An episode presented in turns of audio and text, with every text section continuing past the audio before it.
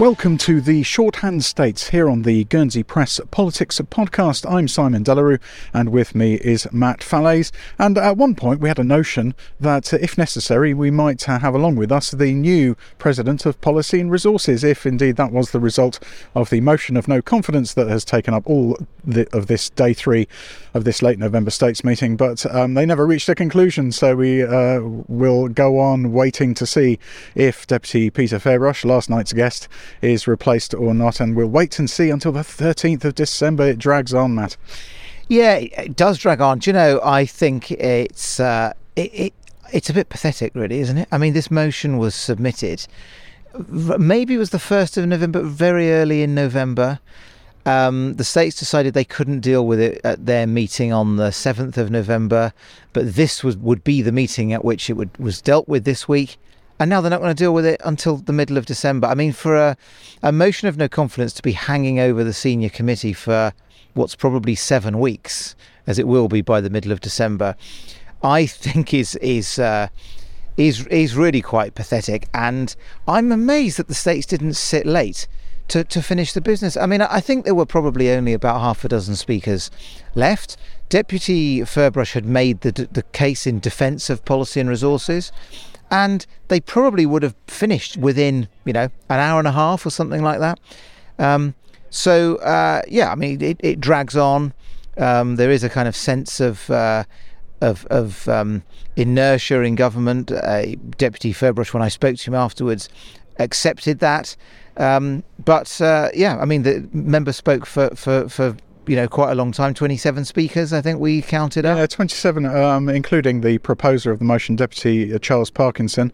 Um, there was um, some concern that some members might uh, well, would be well advised to keep their speeches brief and in large part most did.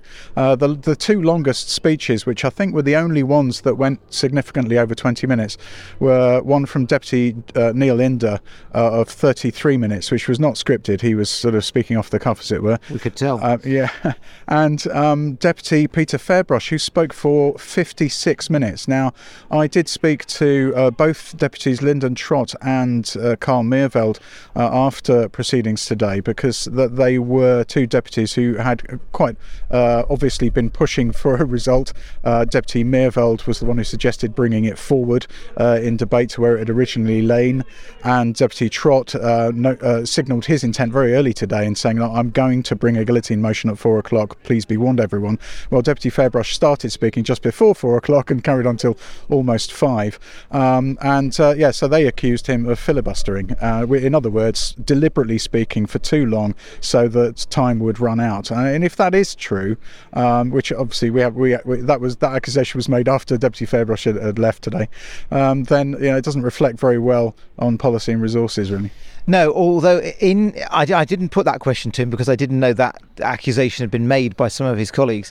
In his defence, uh, he doesn't need to be uh, uh, filibustering to speak for a very long time. I mean, I sat in the states when he spoke. I think it was an hour and seventeen minutes, or maybe even slightly longer. Um, on an education debate, and he is he is capable sometimes of of speaking for up to an hour or sometimes even longer. Uh, so I'm not sure not, he was. It was an organised filibuster. I mean, actually, to be, you know, even if he'd taken half an hour, given the uh, appetite of the states, the lack of appetite of the states to do anything much past half past five ever, uh, you know, they still would have adjourned and, and had to have come back in in two weeks' time.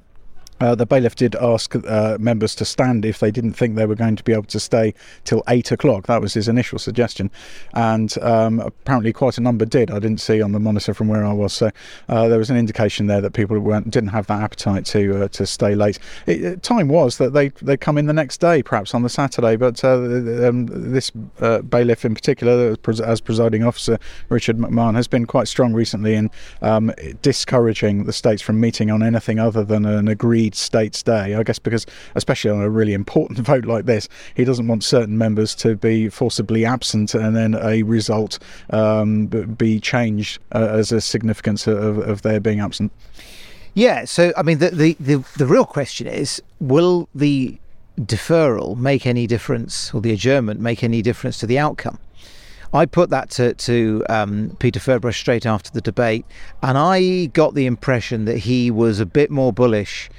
Uh, but at the end of debate than he was at lunchtime when I when I also spoke to him, and I think there is perhaps a feeling that the tide might move in policy and resources favour. You know, the, the resignations first thing this morning of, of deputies Mark Helyar and Dave Mahoney from P&R and then the passage of time over the next two weeks, I think might just draw some of the sting out of it. And I think policy, um, it's who knows, it's so tight and close to call, it's impossible to say for sure. But if anything, I think this this adjournment will be uh, to the benefit of P&R. Um, I mean, not least because speaker after speaker today, uh, those supporting the motion of no confidence, aimed really very pointed criticism at deputies Helyar and Mahoney. I mean, I'm, I'm, not sure that anybody named them, although Deputy Mahoney did later identify himself, you know, quite honestly. And uh, at lunchtime, uh, in an interview I did with Deputy Ferbrache, he said the same, you know, that that uh, so much of the criticism this morning had been about those two members on his committee who have now tendered their resignations.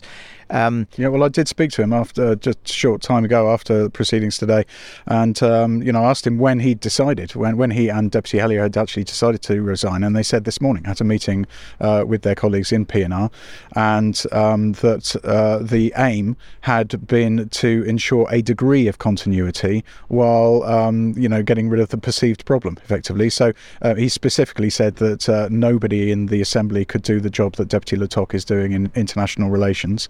Um, he wanted some continuity with the president uh, continuing on, and um, with the government work plan debate imminent, uh, it made a great deal of sense to have the man in charge of that, Deputy Murray, uh, in place. So I did say to him, "Well, is it just a coincidence, or is there some uh, significance to the fact that it's you and Deputy Helyar who, have uh, chosen to uh, uh, tender their resignations, given that you are the targets of all the accusations of uh, errant behaviour that, that, we've heard today? And um, he just said, "Well, look, um, there, there, have been some accusations, but n- no actual um, reporting of me for any misdemeanours, and surely there would have been if I had actually done anything wrong." He flatly denied there'd been a problem. Yeah, I mean, I, I must say, I think it's unprecedented. Well, it certainly is in the time I've been either in or following the States, where two ordinary members of a committee have attracted so much criticism from colleagues in the States. You know, I mean, criticism of whole committees is, is quite normal. And certainly there have been lots of cases where um, the states have felt that if you remove the president of a committee and replace the president, then the kind of the leadership of the committee is changed and refreshed. Those sorts of situations arise, you know, not that infrequently. But I can't remember another occasion where two ordinary members of a committee, um, quite separate from from the president of the committee, have come in for so much criticism, and where there is this perception that just by those two members resigning, that that might be enough for policy and resources to survive. So I don't know whether there's any substance or not in, in the allegations that were made of, of misbehaviour and misconduct, but they, there were, certainly were a lot of allegations by a lot of speakers.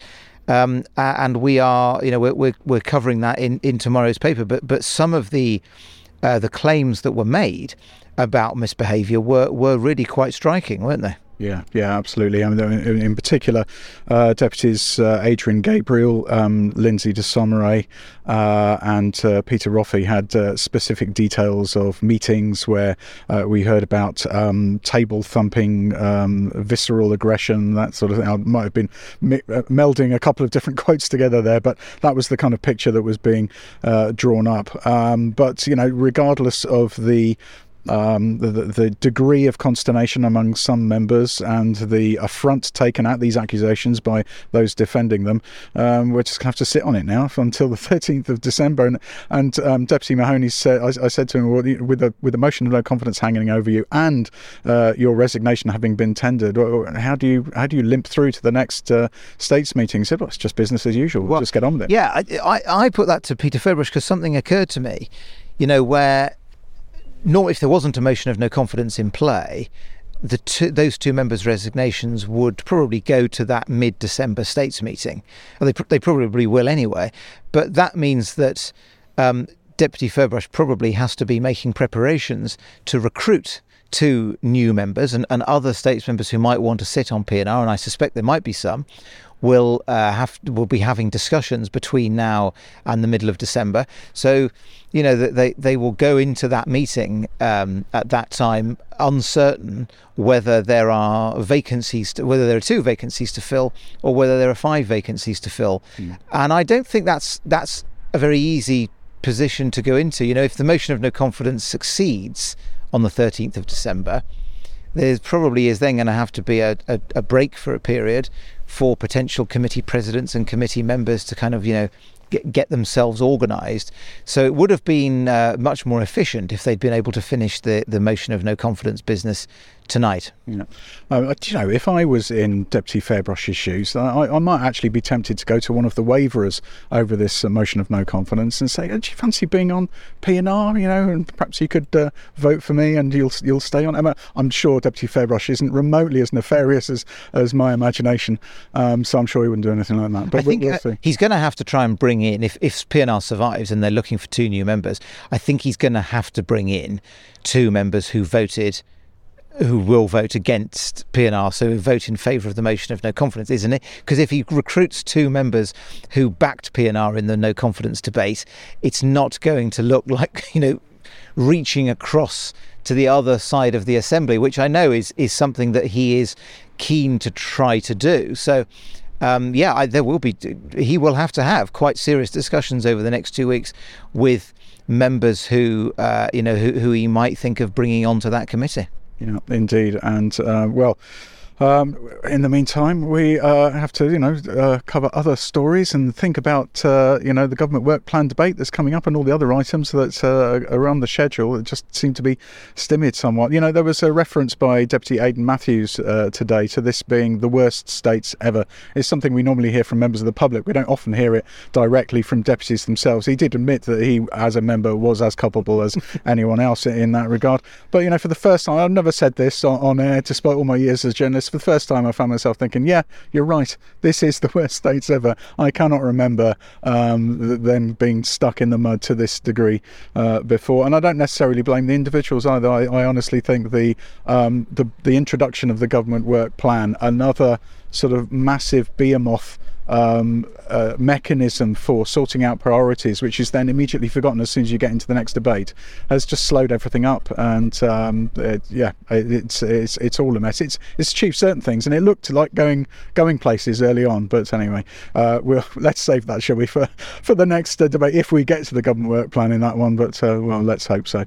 Uh, yes, well, it's been uh, it's been quite a week, and after three days of uh, lots of talk, we've uh, what have we got? Increased property taxes. That's the main thing, really, and uh, lots of political machinations, which we'll uh, talk all about next time round. But anyway, that's it from the shorthand states from the Sunken Gardens for this evening. From myself and Matt, it's good night. Good night.